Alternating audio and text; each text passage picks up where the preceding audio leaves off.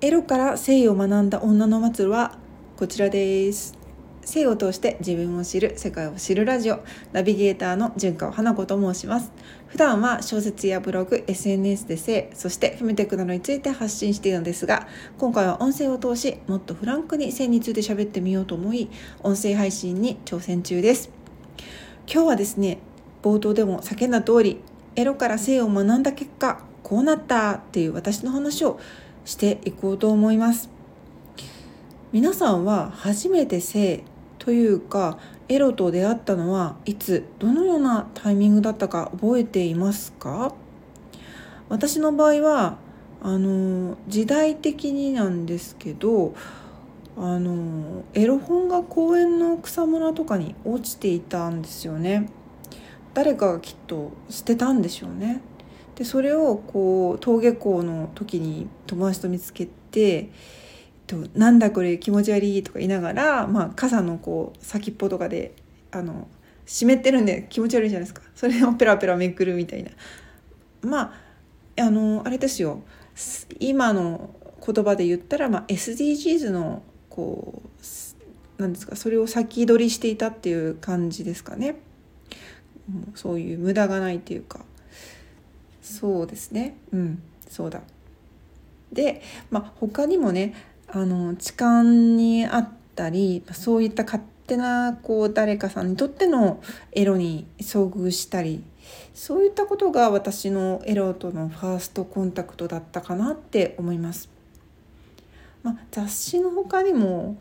うん、テレビとかでも今みたいにあのコンプライアンスがそこまで厳しくなかったんでエッチなものがあの流れてあの芸なんですかねお笑いとかでもそういう下ネタが普通普通というかねあの何事もなくこう女の人のあのおっぱいがポロンとかそういうのもあったんですよね、うん、隠しちゃダメっていうのはなかったのは覚えています。うんで学校の性教育は生物学的な性のことしか教えてくれませんし、えーと、正直そのどうやって皆さんが夜の営みをしているのか具体的なことが全く私存じませんでした。なので本当にいざって言った時に結構パニックになりましたよね。でね私がした行動ってうんとうん、そういうそのエロは知ってるんだけど具体的に何がどうとかっていうのは分かんない。うん、なんであの急いで雑誌のね恋愛特集とか「あんあん」とかあの神様に頼るような気持ちでもうめちゃくちゃドキドキしながらあの携帯でね AV を見て勉強したことがあります。しかし皆さんはお気づきでしょうか？私が必死に教材としてきたエロが全てね男性や誰かに都合の良いエロでできているっていうこといやいやあのねエロを否定するつもりも肯定するつもりもないんですむしろあのポジティブに捉えている方ではあると思うんですけどただ事実として資本主義社会のエロって消費者ありき視聴者ありきでできていますよね。売れるためにはこう見てくださる方々がね喜ぶものを作るっていうのが、まあ、普通の普通とか、まあ、その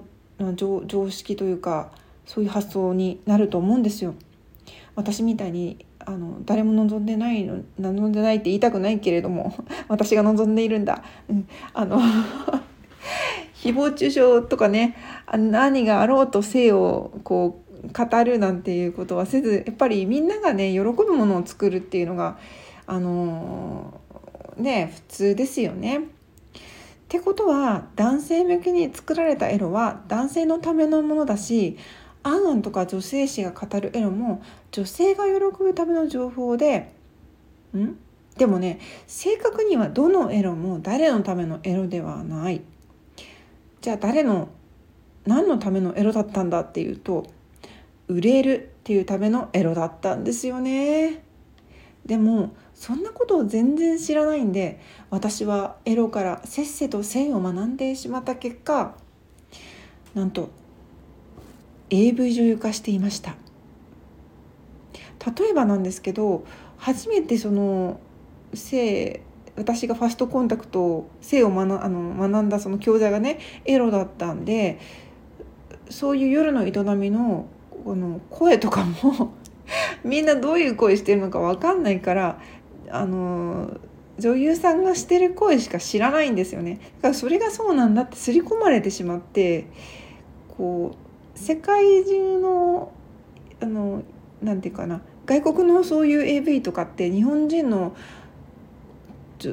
アクション違ったりしますね。日本人のアクションと違ったりしますね。その文化なのかな。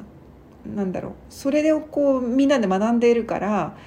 結構こういう時こうするのにこの国ではこうこういう時こうするよねっていう違いが結構あるみたいなんですよ。これはちょっと具体的には ここでは言えないんですけどガールズトークとかあの外国の方としてると嘘でしょっていうこと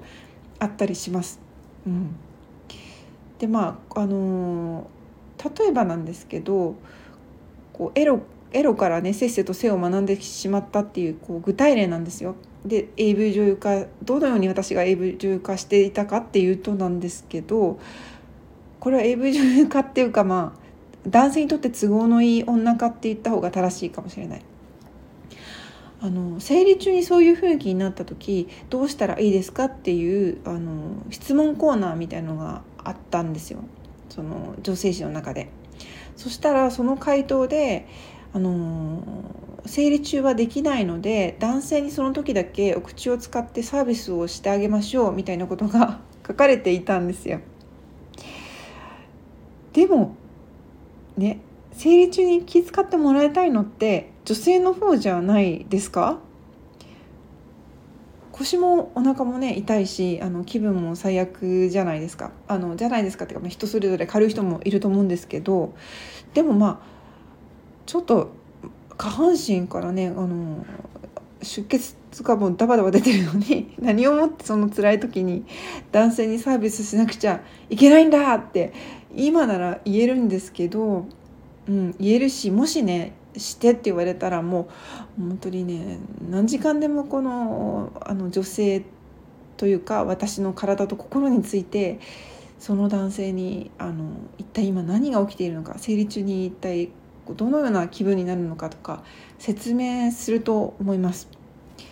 生理あの知らないから多分そういうことを言えると思うんですよね。